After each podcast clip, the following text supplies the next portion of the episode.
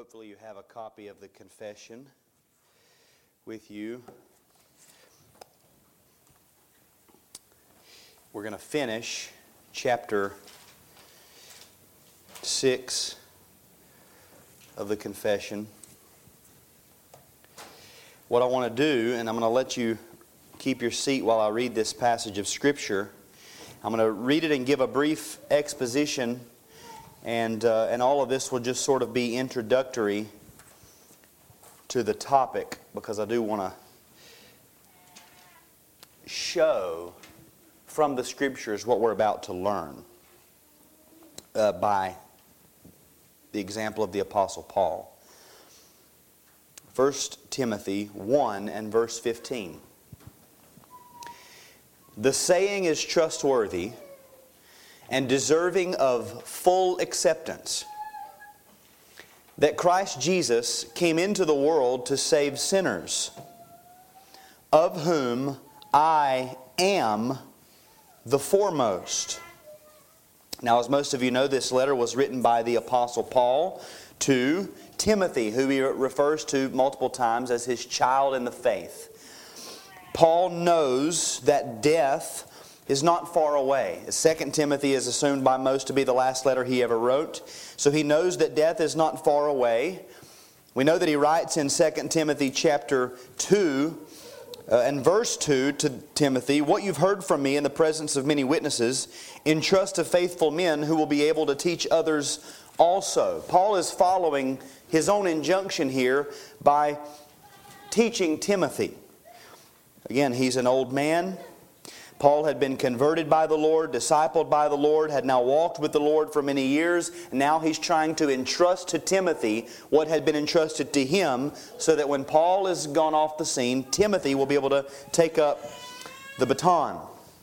Now this verse that we've read, 1 Timothy 1:15, Paul speaks of sinners in need of salvation, and that salvation provided in Christ Jesus.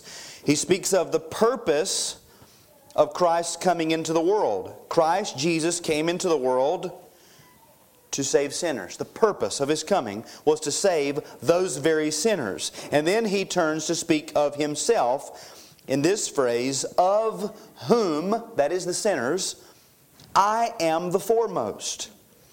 That word foremost means the first or the chief, the best sinner, the preeminent sinner of all sinners. What he's saying is, Timothy, when it comes to being a sinner, I rank above them all, the sinner of sinners.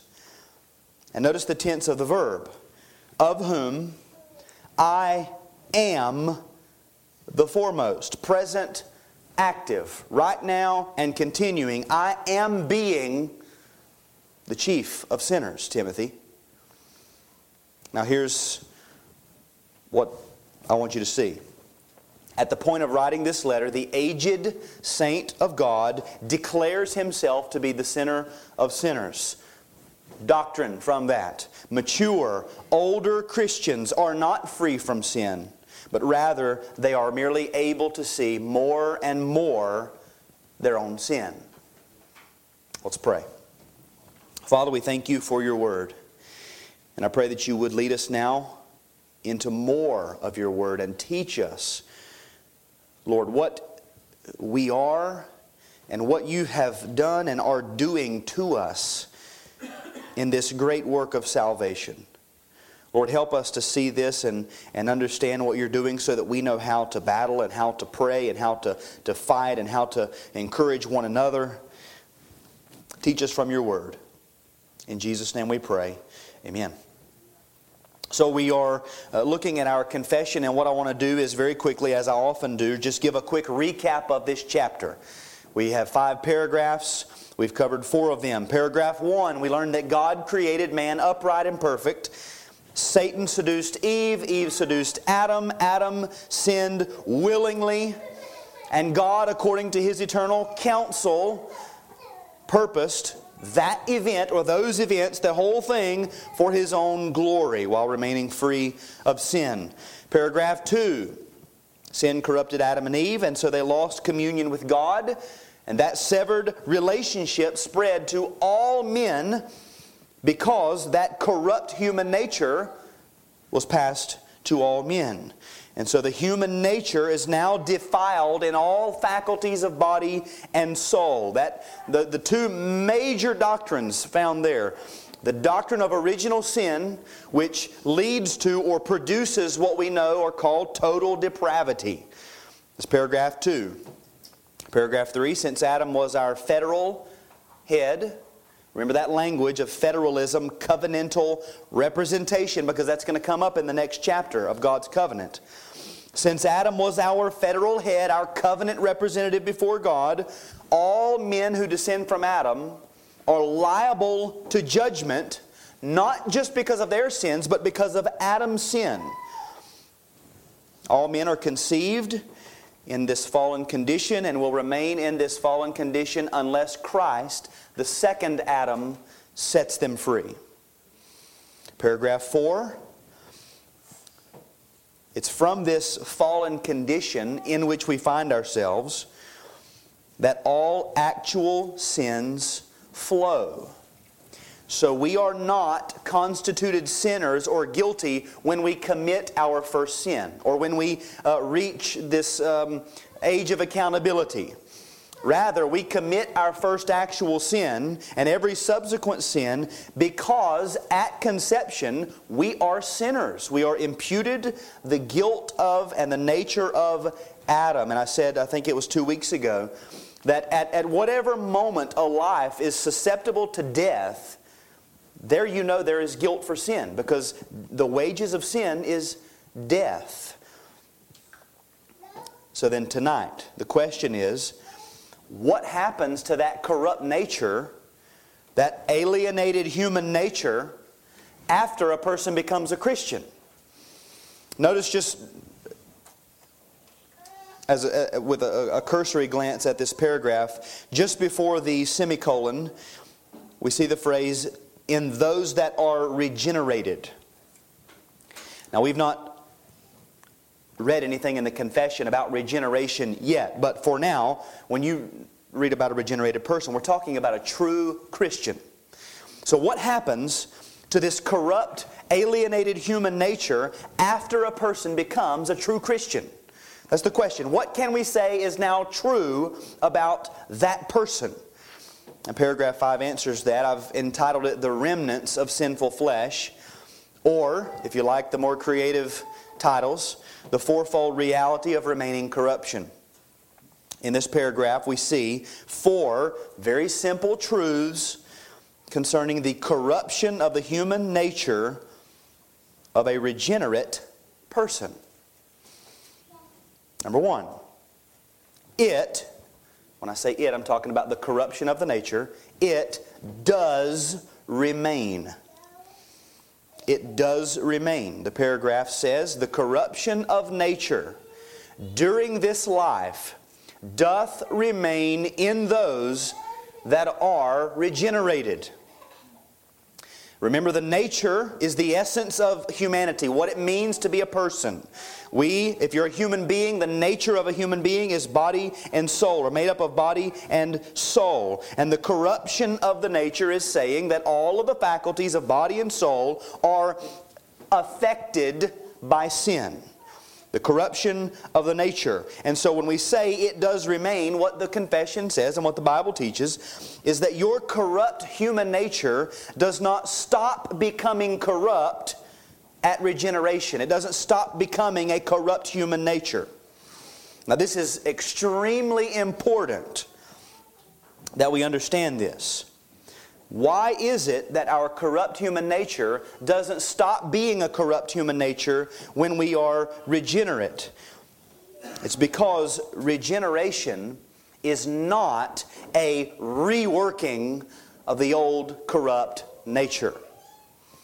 Regeneration is a totally new work of God in the heart of a man. It is the implanting of a new nature at a moment in time. Something new happens. Now, to understand all of this, we're going we're going to dig into regeneration a little bit. What is regeneration? Regeneration is an act of God flowing from his sovereign grace, mercy, and love, whereby a new divine principle of spiritual grace and life is implanted in the heart. It happens completely and finally at a moment in time. You're never more or less regenerated. You're either regenerate or you're not regenerate. Now, let me show you that from the scriptures. And we'll just look at some of the biblical language for regeneration. First, the Bible talks about this new creation. And this is the language of regeneration. 2 Corinthians 5:17. Therefore, if anyone is in Christ, he is a new creation. The old has passed away. Behold, the new has come. Now, when it says the old has passed away, that is not meant to be taken that it's completely gone, but that with regard to its influence and power, and that's going to come back up later, it has lost its influence and its power. Notice it says, if anyone is in Christ, he is a new creation. Not he has a new creation within him, he is a new creation. So it is appropriate to assign the new creation work to the person themselves. So I don't have to walk around and say, well, I have a new creature in me. I can say, I am a new creature. In Galatians 6, verse 15, Paul says, For neither circumcision counts for anything, nor uncircumcision, but a new creation. Now, we could insert in here when we're talking about regeneration the, the, uh, the concept of the circumcision of the heart. That'll come up a little bit, but I'm not going to, I won't address that. But it is synonymous with regeneration as well, the circumcision of the heart. Ephesians 2:10 For we are his workmanship created in Christ Jesus for good works not being created but created in Christ Jesus for good works, which God prepared beforehand that we should walk in Him. Notice the language created in Christ. That's union with Christ language. We are a new creature created in union with Christ. And notice how, how it's written. We are created anew in union with Christ for good works, in order to conduct ourselves in the foreordained good works. We do not do the good works prior to the new creature.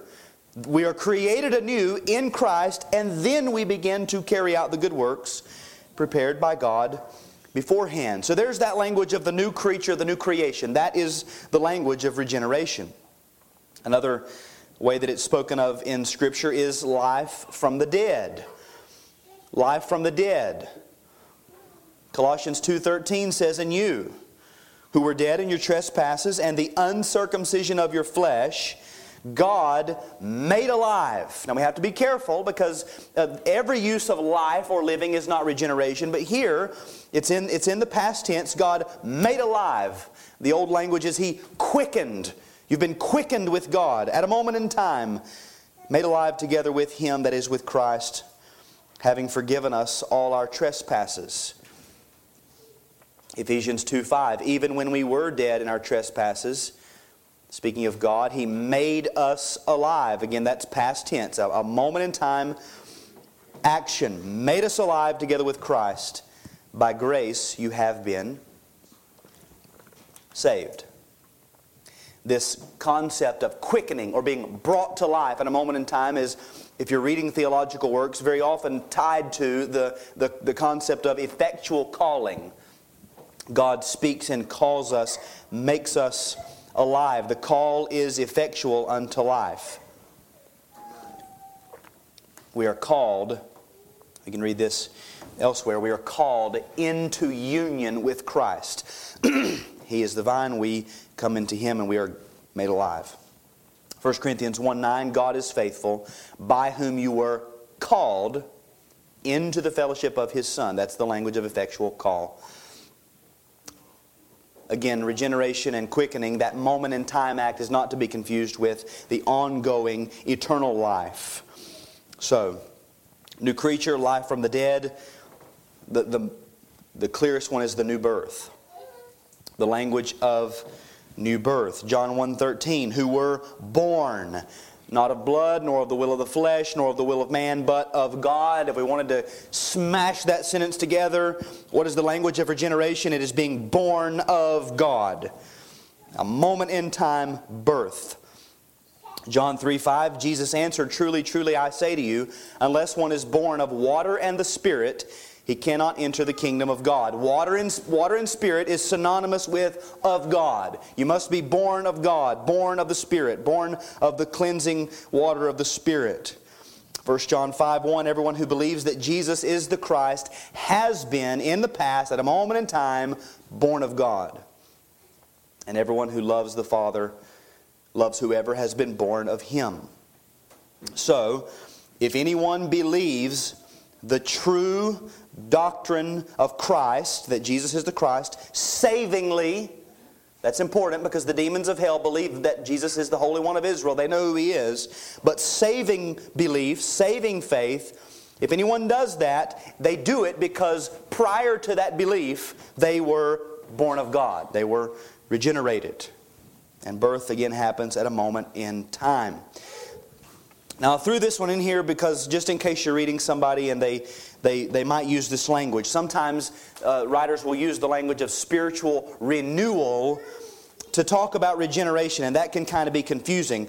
Titus 3.5 says, He saved us not because of works done by us in righteousness, but according to his own mercy, by the washing of regeneration, that's new birth, that's new creature, life from the dead, and renewal of the Holy Spirit. You can compare that with John's language of being born of God, born of water and the Spirit. Renewal, and this is where we get we have to be careful. Renewal is often seen as a process. And you'll even read some old writers who will use the word regeneration to talk about a process. I would say, if we want to be very clear, regeneration is a moment in time act, and renewal, if we're, if we're, going to use that language, it would probably be more helpful to think of renewal in terms of the process that follows regeneration. I'll show you some text for that. 2 Corinthians 4:16. So we do not lose heart. Though our outer self is wasting away, our inner self is being renewed day by day. You see, that's a process. We're being renewed. Colossians 3:10. And we have put on the new self, that's a moment in time, we did it, which is being renewed. The new self is being renewed in knowledge after the image of its creator.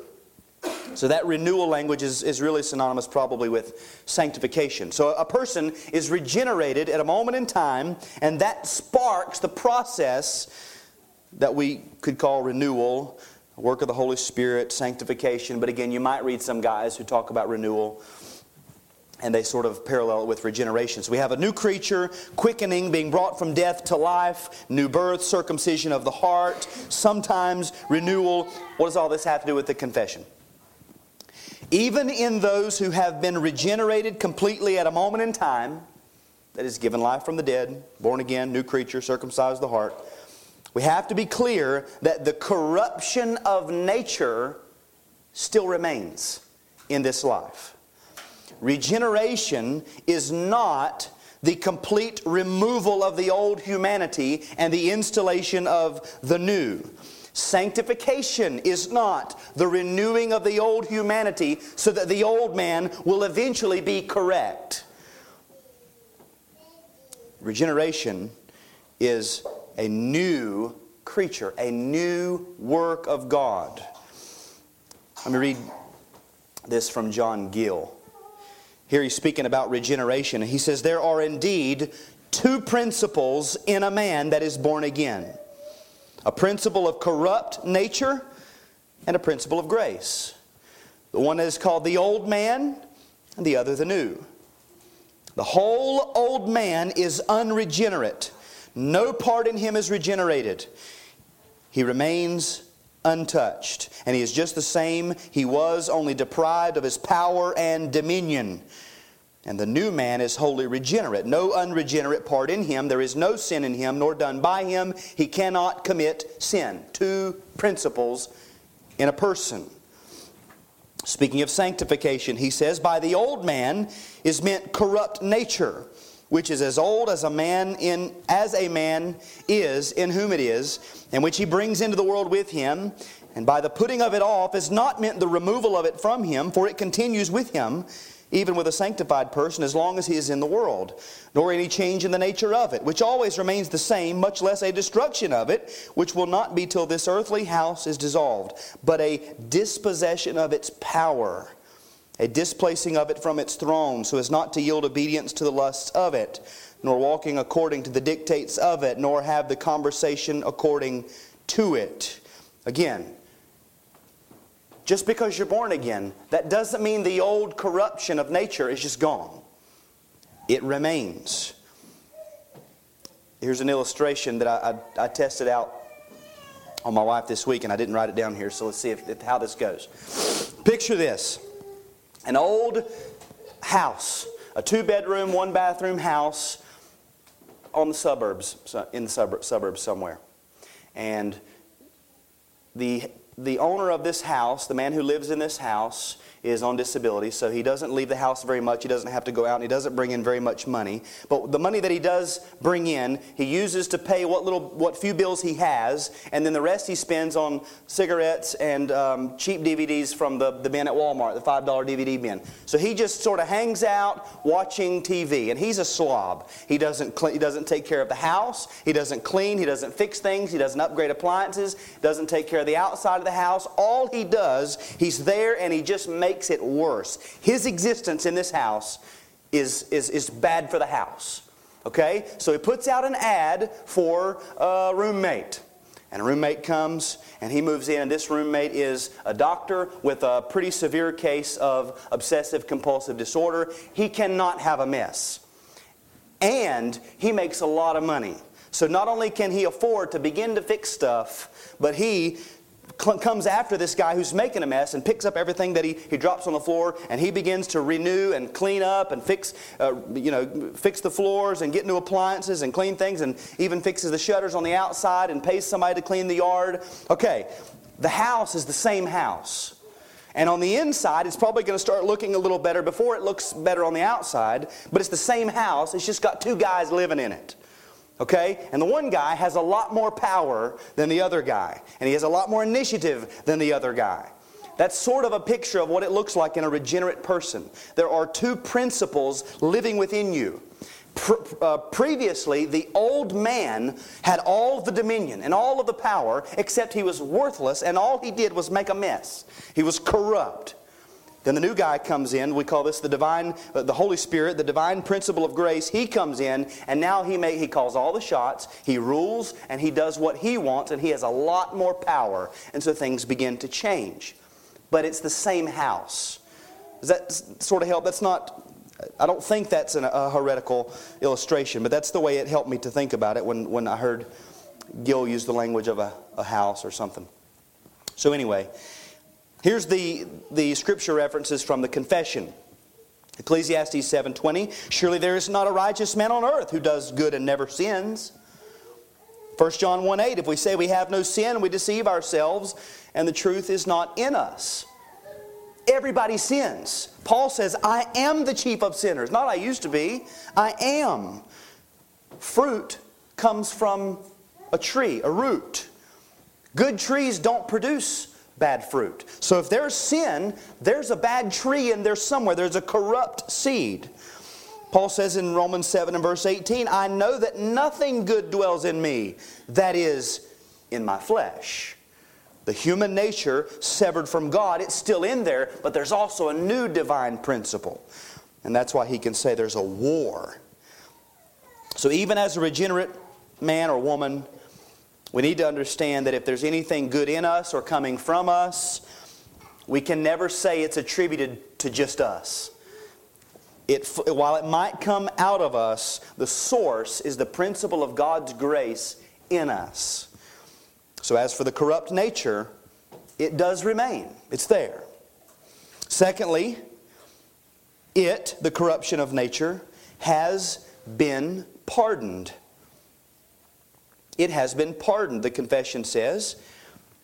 The corruption of nature during this life does remain in those that are regenerated, and although it be through Christ pardoned.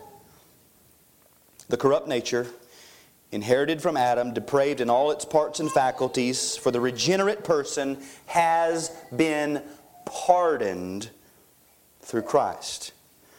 Now, to pardon is, is pretty much synonymous with to forgive. It means to lift off the guilt. We are imputed Adam's guilt. We are liable to judgment because of Adam's sin. We add to that our own actual transgressions, just more crimes against God. Pardon is when all of the guilt for all of the sin, imputed sin, or incurred outright guilt is lifted off of the offender so that the offender is no longer liable to judgment for that sin anymore. That's pardon. Isaiah 55 and verse 7 says, Let the wicked forsake his way, and the unrighteous man his thoughts. Let him return to the Lord, that he may have compassion on him, and to our God, for he will abundantly pardon. God is an abundantly pardoning God. He wants to lift off abundant burdens and liability and guilt. He will do that because He pardons. Colossians 2, verses 13 and 14. And this is interesting because it ties it with regeneration, which is helpful for us. He says, And you, who were dead in your trespasses and the uncircumcision of your flesh, God made alive. That's regeneration. He made alive together with Him, that's with Christ, having forgiven us all our trespasses. That's the language of pardon. How to do that? By canceling the record of debt that stood against us with its legal demands. This he set aside, nailing it to the cross. Notice that because of sin, there is a record of debt owed to God. There are legal demands owed to God. That is death. This, the legal demands incurred by our trespasses, he set aside, nailing it to the cross. Now, who was nailed to the cross. That's Christ. So here's the picture our trespasses, imputed from Adam and incurred because of our sins, lifted off of us, laid upon Christ. Christ is nailed to the cross, taken outside of the city, nailed to the cross, and we are pardoned. We are forgiven because of what he has done. Hebrews 9 26 says, But as it is, he has appeared once for all at the end of the ages to put away sin. That's the language of pardon. Put it away. By the sacrifice of himself. Sin, that old corruption of nature, while it does remain, if you are born again, it has been put away. It's been dealt with through the death of Christ. At a moment in time. Now we're going to get to how this plays out in life. So if you're born again, the corrupt nature, nature remains. It has been pardoned through the death of Christ. So it is there, but it does not stand against you any longer as a debt to be paid. There is no condemnation for those who are in Christ Jesus. It's gone. It's there, but it doesn't stand against you. So it's it does remain. It has been pardoned. Thirdly, it is being mortified. I'll read the confession again. The corruption of nature during this life does remain in those that are regenerated, and although it be through Christ pardoned and mortified. If we wanted to put all this together, we could uh, say that it, although it be through Christ mortified. Now that's also helpful, important. Although it be through Christ mortified. Mortified means put to death through Christ, our remaining corruption, corrupt nature, is put to death. Now remember when we talked about being dead in sin, and some people say, well, you're just a corpse. And sometimes that's a helpful analogy, but a lot of times it's not. Paul tells us what he means by dead in sin. When we say that our corrupt nature is put to death, that doesn't mean that it's gone or that it has zero power. But what does it mean that it's being put to death? In Scripture, this has several various applications. First, there is a, a past reality because of our union with Christ. Romans 6, verses 5 and 6 says, For we have been, un- or if we have been united with Him, that's union with Christ, we've been united with Him in a death like His, we shall certainly be united with Him in a resurrection like His. We know that our old self, that's the old man, that's that loser on disability who's not doing anything in the house, that old man was crucified with him. Was crucified. When Christ died, he was crucified with him in order that the body of sin, that's the old man again, might be brought to nothing. That's the language of mortification. That it might be brought to nothing so that we would no longer be enslaved to sin. The verse just previous to that, we were buried therefore with him by baptism into death in order that as just as Christ was raised from the dead by the glory of the Father, we too might walk in the newness of life. Mortification means to put to death. The old self was crucified. The body of death is being brought to nothing and we were buried. That language of death, that's mortification. That's a past reality because of our union with Christ. So if you're a Christian, there is a sense in which, because of your union with Christ, the old corrupt nature has been crucified and buried with Him in His crucifixion and His burial. And the effects of that come by the Holy Spirit in time. But then there is another sort of past application to us in time in our life. Galatians 5:24 says, "Those who belong to Christ Jesus have crucified the flesh with its passions and desires. Remember, the flesh is the human nature severed from God. Those who belong to Christ have crucified it. And notice who's doing the crucifying? Us. We've crucified it. At the moment of regeneration and repentance and saving faith, every believer crucifies the flesh. It's that old corrupt nature is nailed to the cross. That happens at a moment in time. It's done. If it's not happened, if that hasn't happened, you're not regenerate. If the old flesh has not been crucified, you're not born again. But then there's also a present application for us in time. Romans 8:13 says, "For if you live according to the flesh, you will die, but if by the Spirit you put to death the deeds of the body, you will live." That putting to death is a process. Colossians 3:5 he, this is a command here put to death, therefore, what is earthly in you. See, this is something we are to be doing. We are to be starving that corrupt nature so that it cannot thrive. Tell that old tenant there's a new rule in the house no smoking and no cheap DVDs from Walmart. And he's going to say, I guess I got to leave because I can't live here in these, these, these uh, circumstances. That's what we're doing. We starve that corrupt nature. It's a command that we are to be doing, mortifying that all the time. And we are uh, also to be considering ourselves crucified. Romans 6:11 so you must consider yourselves dead to sin and alive to God in Christ Jesus. So in the Christian life, we have to reckon ourselves dead to sin. When there is a temptation to sin, we have to remember, I'm dead to that.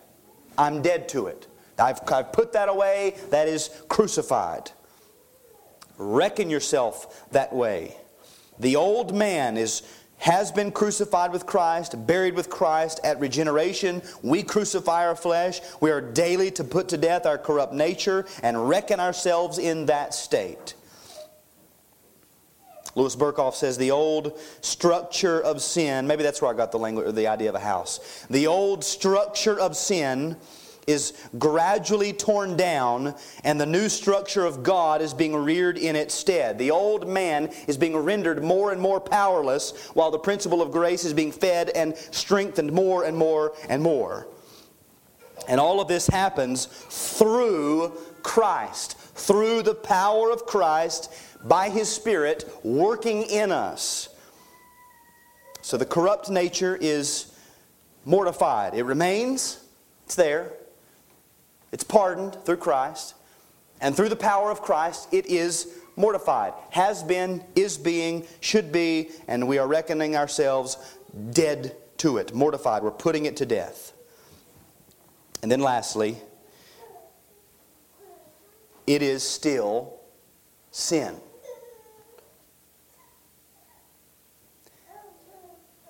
The corruption of nature during this life does remain in those that are regenerated.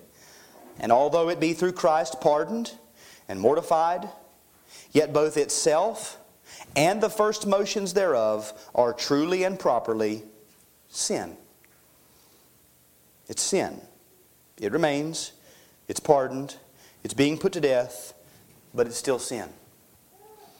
Both the remaining corruption and the first motions of it, starting all the way at the initial actings of that corrupt nature at any point in time, all the way through the carrying out of actual deeds and thoughts, it's sin. We're not allowed to say, well, that's not really sin because I'm regenerated. That's just a, a slip up or that's just a mistake. It is sin. Romans 7 23 to 25.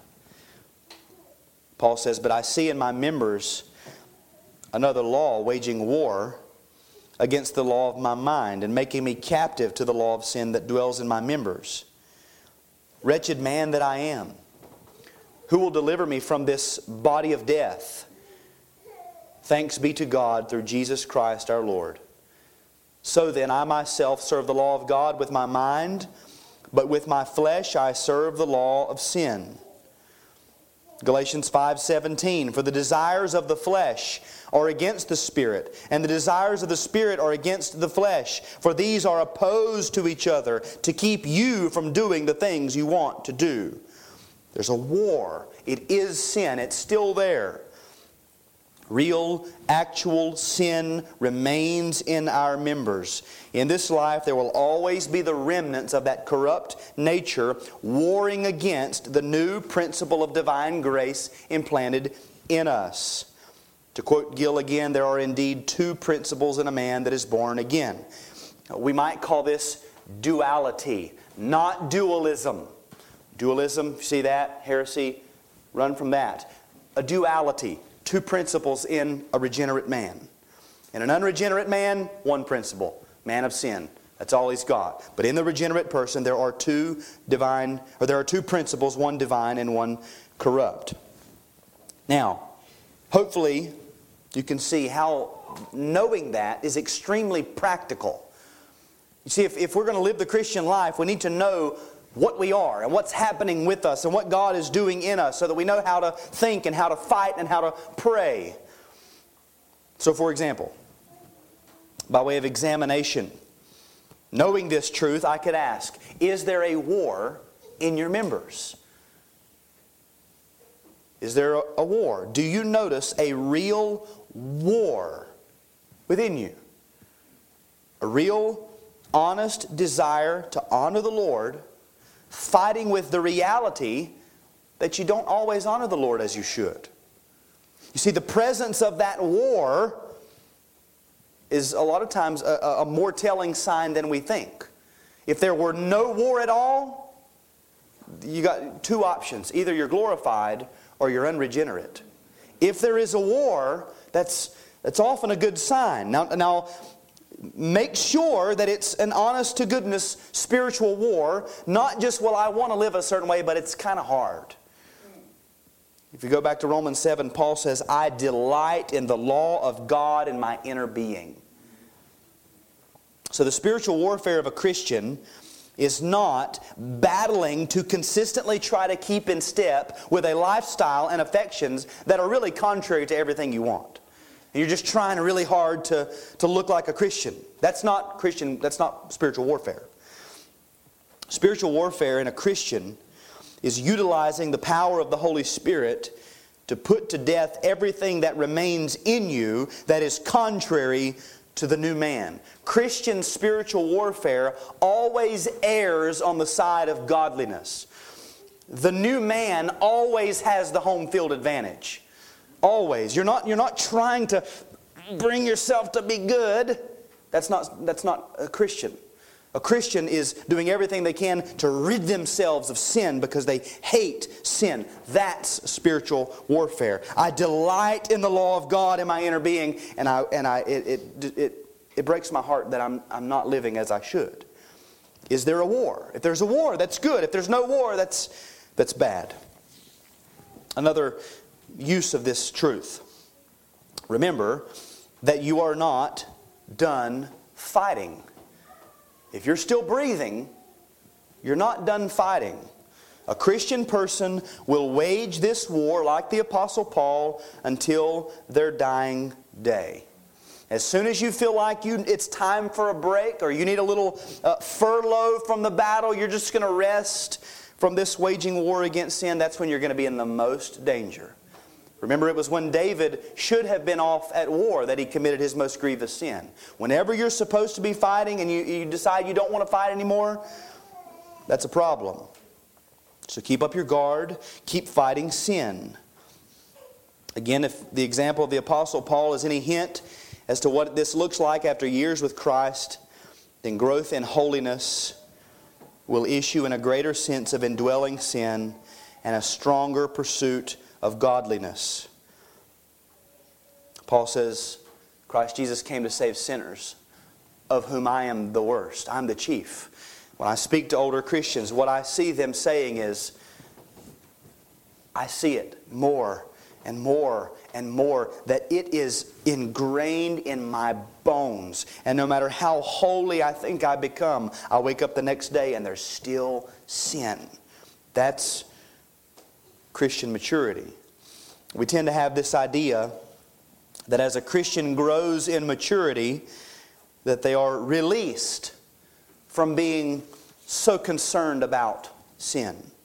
That the mature Christians are the one who don't really struggle anymore with those little piddly sins. We just let that stuff slide because we've just learned a new level of grace that everyone else hasn't learned yet. And you say, you hear Things like, well, I used to struggle with that stuff, but the Lord set me free. I found out the Lord was gracious, and so they use grace as a license. What they mean is, I finally figured out how to live like the world and feel okay with it. What they've done is they've stopped fighting. That's what that is. That's not a regenerate person. A true Christian grows into a deeper and deeper felt awareness of their corruption as they grow nearer to Christ, and at the exact same time, they grow in a deeper and deeper, more clear comprehension of that grace that is there, that mercy that is there every morning. But that doesn't, it never becomes a license to just sort of step back from holiness. As they grow, they pursue it harder and harder and harder. So remember, you're not done fighting. The corruption remains, it's still there. And lastly, remember, now that we know this, others are not done fighting either. Other people are not done fighting. When we take our experience and we try to place it over everyone else's experience, and we expect the same pace of sanctification from every person, we run the tendency to make ourselves the standard of growth rather than letting Christ be the standard of perfection. And so, what, that, what happens when we forget that others are not fighting or are still fighting, any sin that I don't struggle with in somebody else, that's grievous. Oh, that's awful. How could they do that? But any sin that I do struggle with in somebody else, well, you got to give them a break. I mean, we're all sinners. We begin to use ourselves as the standard of growth. The Bible does not give us a standard pace of sanctification, it gives us the perfect standard of holiness. You're not closer to perfection than anyone else who's not perfect. 12 is not closer to infinity than a million. It's not closer. A million is not closer to infinity than four. The standard is perfection. You're not closer than anybody else. There is no pace, but there is a standard that we must pursue, and we have to remember that, that others are fighting too. So we should seek to be an encouragement to one another, to pray for one another. I believe that, that one of the responsibilities of covenant members of a church is that we should ache in our hearts for our brethren when we find out how they're warring against the corruption within them and how they're struggling, how they're fighting. When we, when we think in our prayer times and you're praying for somebody else and you, you think that they're struggling with sin just like I am. And that rips my heart out to know that they are struggling just like I am. And we should be able to rejoice when we see them fighting. You're not done fighting, they're not done fighting. But now we know what we're fighting. We're, we're putting to death the old man, and then through the means of grace, the new principle is strengthened and, and built up. Now, all the way until glorification when the new grace principle takes over. So, it does remain, it has been pardoned, it is being mortified, but it's still sin. Let's pray. Father, we thank you for your word. Lord, I pray that you would help us to be, be warriors, to fight sin, to know what's happening. I pray that we would be really uh, aware of what's happening in our minds and our hearts, that we would be uh, constantly battling, putting to death sin. Lord, help us to delight in and, and, and love feeding the new principle of grace. Lord, bless this church. Lord, help us to grow in our, in our, in our love for you, Lord, and our understanding of your grace, and yet our, our, our ardent uh, pursuit of holiness, without which no one will see the Lord. In Jesus' name we pray. Amen.